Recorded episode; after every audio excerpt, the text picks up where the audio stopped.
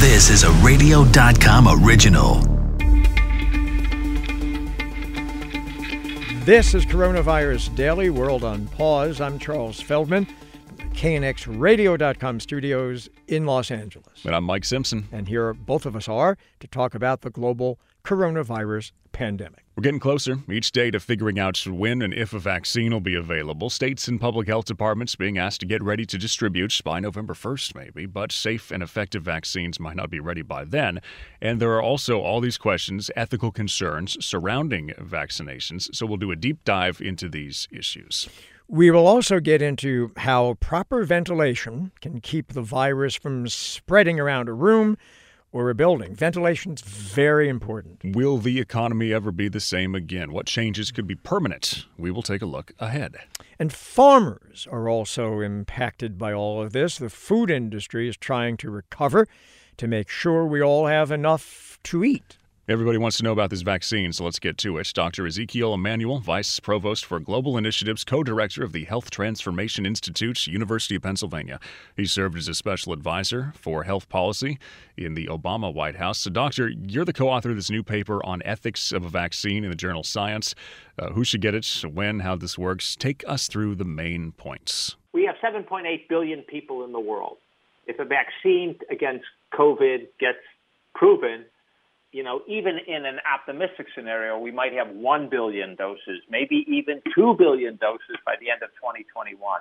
And that presents you with a major challenge of how to distribute it among countries. And then once it's given to a country, within the country, how to distribute it. And so we analyze it and we say that the top priority ought to be reducing premature deaths in a country and wherever the vaccine can do the most benefit by reducing premature deaths, they ought to get more vaccine.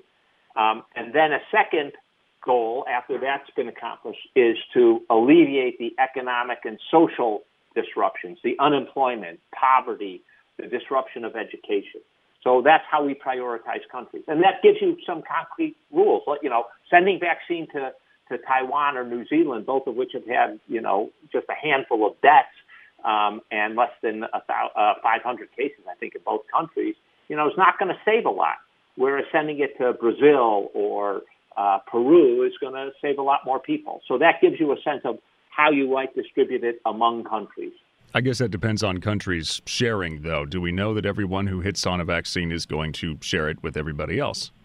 Yeah, th- that's exactly right. And there has been a lot of talk in the public about wanting to distribute a vaccine fairly and equitably. But ironically, if you ask, well, what's fairly and equitably, you get nothing. There's no hmm. information. And part of what our paper is trying to do is say, this is what fairly and equitably means. Interestingly, vaccine manufacturers like AstraZeneca or Eli Lilly's CEO have said they think a vaccine ought to be distributed equitably. And so we're appealing to them. Here's what it would mean if you want to do live up to your words. Similarly, the WHO and other organizations like um, uh, Gavi have said that they're going to buy vaccine and then distribute them equitably. And so, again, we're giving them content uh, because we think that other proposals, there have been one or two other proposals in this area, they are definitely not ethical. But of course, as you know, um, every leader of every country scores points for his or hers uh, her, her own constituents by making sure that they can make an announcement that there's a vaccine and all of you folks are going to get it. So, how do you get around that? Because at the end of the day, politics is really the art of the practical, and political leaders want to stay in office, don't they? Yes. So, you're absolutely right. The President of the United States is not voted into office by the French or the British uh, much less people from you know other countries. So there's no reason to appeal, and they actually have a moral responsibility, uh, we think, to protect uh, the freedom and the well-being of the population and citizens uh, of their country. So that is true, but there it's not absolute. There's a limit to how much you ought to protect your own countrymen, um, and that limit is, you know, get the virus down, control it, um, and once that's happened with enough vaccine, you should release the vaccine. You can't hoard vaccine. Uh, you need to actually you know, protect your own citizens, but then release enough. And so that's what we're appealing to is there's a limit to how much you can actually do for your own citizens. And remember, it's not just, uh, you know, politics is bigger. Uh, there is uh, international power and prestige associated with taking a lead and helping other countries. They will long remember, other countries will long remember anything we do to help them out of this pandemic. So I think uh, it's a long range, prudent measure and in America's interest to be concerned about other countries. All right, Dr. Ezekiel Emanuel, thanks so much. University of Pennsylvania. Oh, it's coming. I can almost I can almost feel it. An intense heat wave about to bear down on much of the western US, and that means people will be spending lots of time indoors. And the virus loves to move indoors with limited air circulation. So that's when proper ventilation can help. Dr. Shelley Miller with the University of Colorado's College of Engineering and Applied Science talked to KCBS's Stan Bunger about the airborne spread of the virus. There are a lot of ways you can just remove the contamination in your home with a, a, a local source control. Like when you turn on your hood and you're cooking, that will just suck the cooking emissions out of your house, and that's a great thing to do. But once you know, the air pollution gets into your home from smoke fires, then the way that you, especially if it's an outside source like smoke, then you need to clean your air with um, one of the best ways that I found is with a portable air cleaner. Are there free floating virus particles in the air, or are they attached to something like to liquid expelled from one's mouth and nose when exhaling? They're always attached and surrounded by a, a, fluid that comes out of your respiratory tract. So you cannot, you will not find a naked virus just floating around. Okay. Um, we know dilution is much better outdoors than indoors, but it would be nice to feel relatively safe in a large performing arts auditorium, uh, movie theater, restaurant. Is it possible to increase the number of air changes in an indoor building to mimic an outdoor environment? That's the goal that we keep recommending, but many building systems have not been built to achieve high outdoor air um, flow. And so, you know, it can be a struggle for many locations to do this, but that's the goal is to increase the outside air coming into your space to mimic the outside. And so, does the air need to be filtered when it's pulled in to help with the issue we're discussing here, the potential of, of viral contamination, or is just outside air good enough? Outside air is good enough. I mean, in your particular situation, your outside air is polluted right now with smoke, and so you will be bringing smoke into your inside indoor environment. But if you're just looking at virus control, you know, outside air coming in will dilute any virus that's airborne in your space, and it will take out the airborne virus and dump it outside. So that's what you want. Okay. Next question. Uh, during winter and flu season, I've noticed high condensation on train and bus windows. Commuter trains are packed like sardines. Windows can't be open in the Bay Area. Commute train service is relatively infrequent. Are we all inhaling that same condensed air? So, yes, and I don't know that what the what the air exchange rates and how the air is filtered on the BARTs. Um, but I have worked with the New York subway, and they have quite high air changes that they filter the air.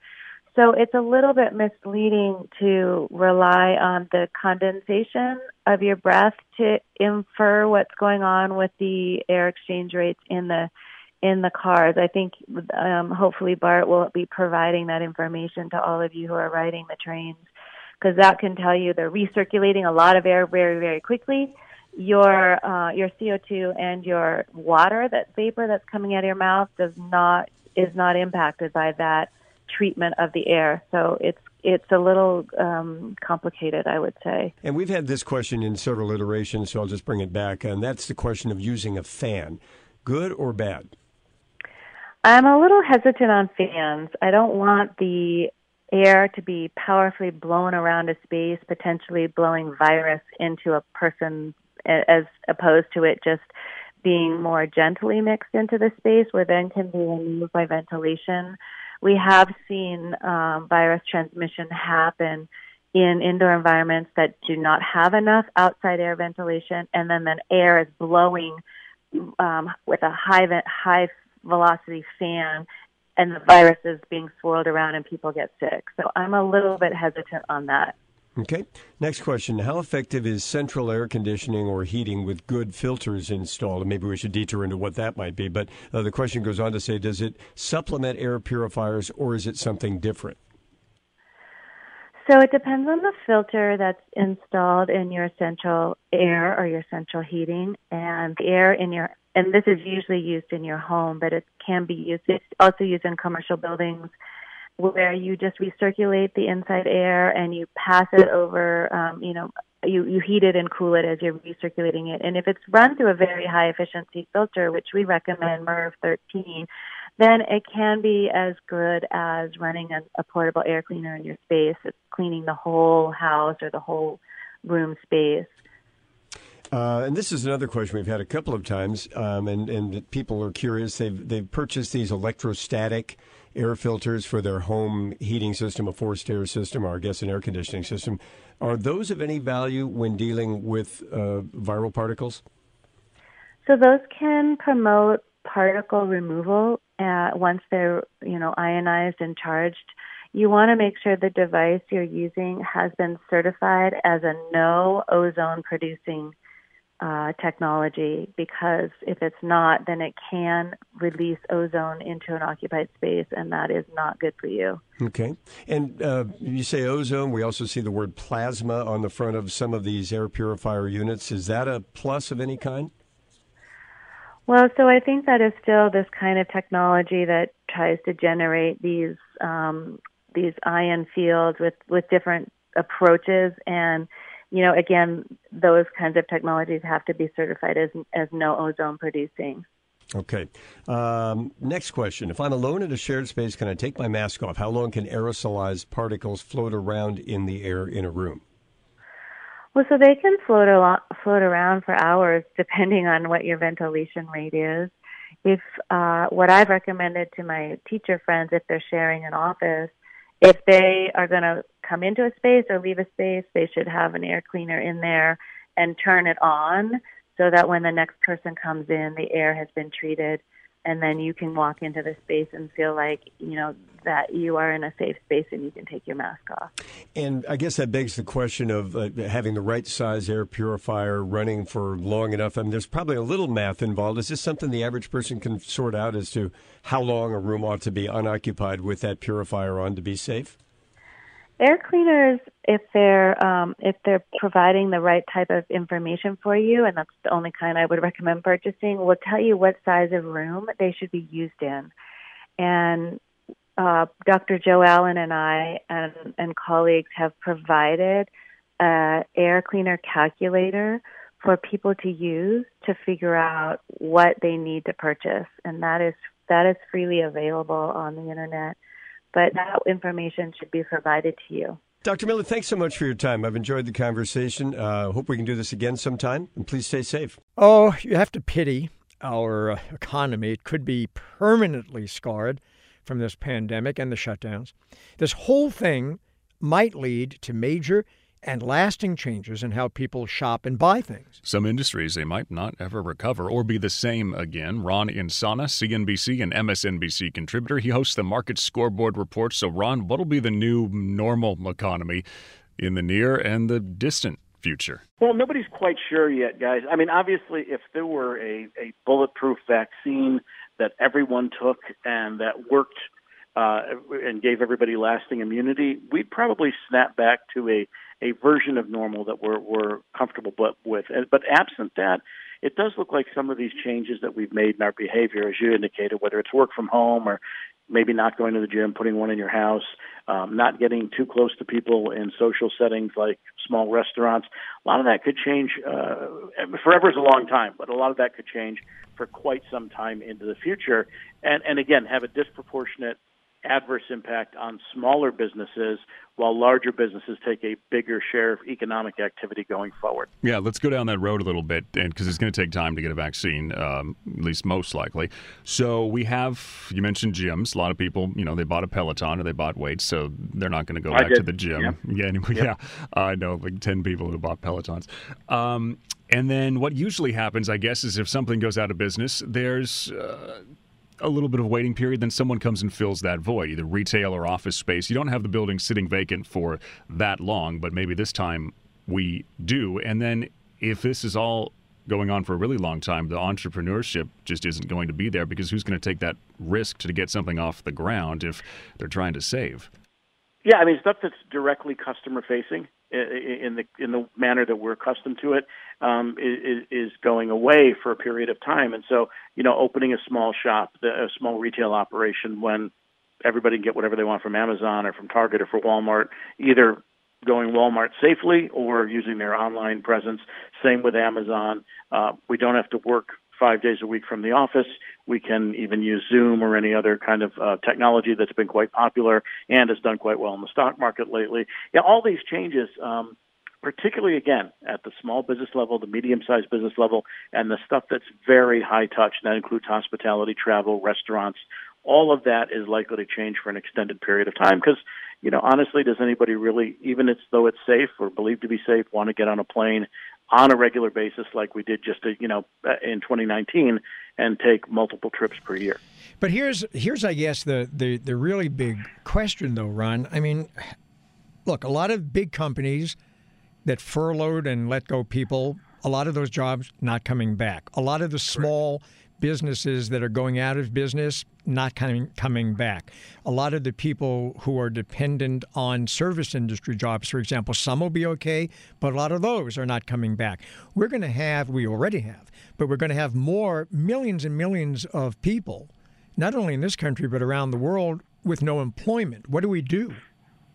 Well, I mean, there's a couple things that have to go on. I mean, first, you know, as we know, and, and this is not necessarily a plus for one's wage earning capability, but but you look at Amazon and Walmart and Target and uh, and McDonald's and, and and some others that are hiring more aggressively now in in the hundreds of thousands of workers. Having said that, at the moment, as of this morning's jobless claims data, we have 29 million people in the United States who are on some form of assistance, whether it's traditional state jobless benefits, pandemic assistance, or, or something else. That's 18% of the nation's workforce.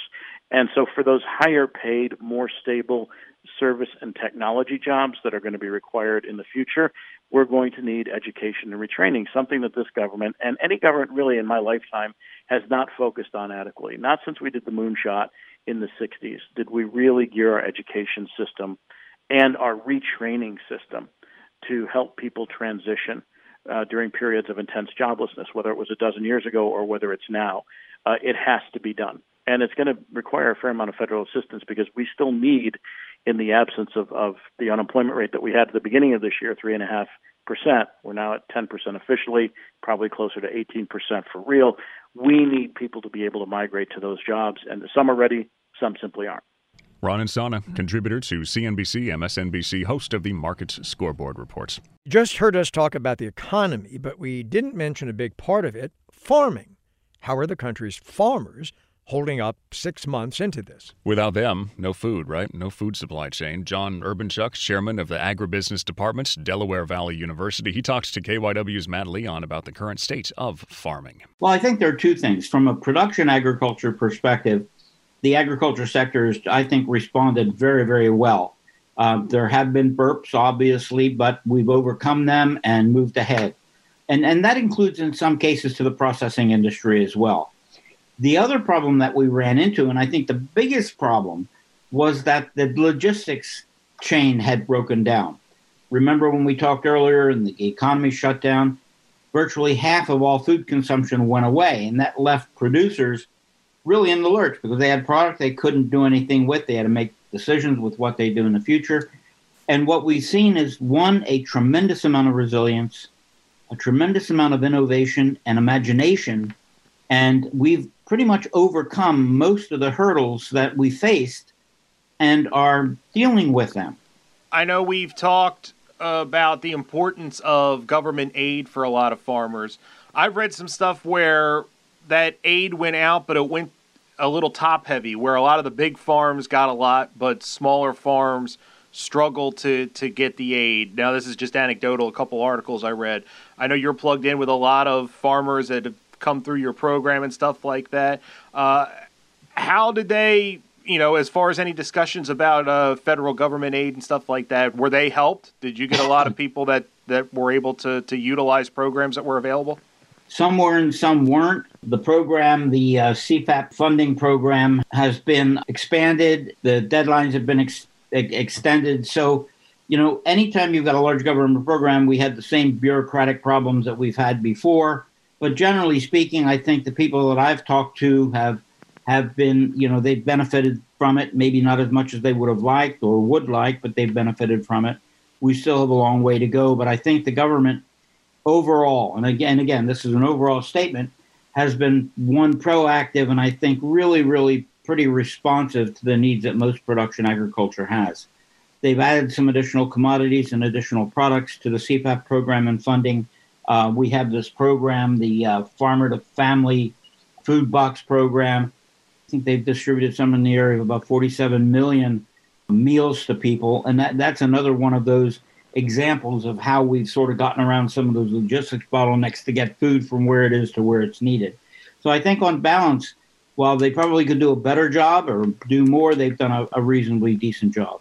I shared with you one article I read where uh, a farmer did not plant 125 acres of corn because the demand wasn't there. It made more sense to grow grass for his cows. Is that an outlier, or have you heard of other farmers that didn't go for cash crops because the demand wasn't there, so they went another direction? Well, that's quite clearly happened. Um, the USDA put an acreage report out in early July that reflected activity through mid May to the end of June. And they reported that corn farmers, uh, that, that at, as of like the end of June, there were about 2.2 million acres of corn left unplanted. Now, that's getting pretty late to put that stuff in. So that's land that's probably not going to go into corn and probably won't go into soybeans either because there were a lot more acres of soybeans that were left unplanted. So yeah, people have uh, some people have decided they're not going to they're not going to produce at a loss, and the primary concern was a lack of market. Now, in corn, when you're taking a look at corn, the big problem the corn industry has faced has been the collapse of the ethanol industry. Feed demand held up reasonably well, but ethanol accounts for almost 40% of domestic corn demand. And when people stopped driving, gasoline demand fell, and so did ethanol, uh, ethanol production. Now it's come back up again, it's recovered, but when people were looking at that saying, you know, the market's not going to be there, but I'm not going to plant and lose money, I'll figure something else out to do. But again, it's it's in the grand scheme of things, it's not. I don't think it's going to have that much of a negative impact. Uh, on production, and prices will maybe a little higher than USDA projected they would be, which is good for farmers actually.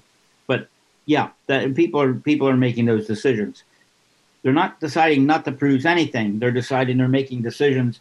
You know, it, it, plant grass or plant some forage crop so they can use in another another activity, and then that land will be back into corn production next year. Some happy endings do exist in the middle of this pandemic. A little dog was with her owners as they were sailing around the world. But the family had to abandon those plans in March with countries closing their borders. They docked in South Carolina, flew home to Australia without Pip, their dachshund. She wasn't allowed to go with them. Pip was put in a temporary home. I think we need like violin music here. After a lot of searching, I feel so bad for Pip. I know. they booked a flight for Pip out of L.A. and headed to New Zealand. But someone, someone, anyone, had to fly with Pip to L.A. So a rescue organization helped out. Pip landed in New Zealand, eventually headed up in Melbourne, Australia. Then she was put in quarantine for 10 days, but her flight to Sydney was canceled early last month when there were state border closures. Well, this all came to the attention of officials at Virgin Australia, which announced it would fly Pip home. It did, and now she's back with her family after a huge ordeal. Poor dog. Poor dog. But also, everyone's like thinking of life before the pandemic, and then there's just families like, what were you doing before all this? Well, we were sailing around the world. yeah, well, that's true too. adventurous life. but but poor Pip. Poor Pip. I mean, poor no Pip. idea what was going Pip on. Had, yeah, no idea. Or where you know, everyone was. Pip's wondering why is everyone wearing masks and keeping six feet away from her. We are happy that they're all back together. Yes. Uh, listen to us on the radio.com app, Apple Podcasts, Google Podcasts, and Stitcher.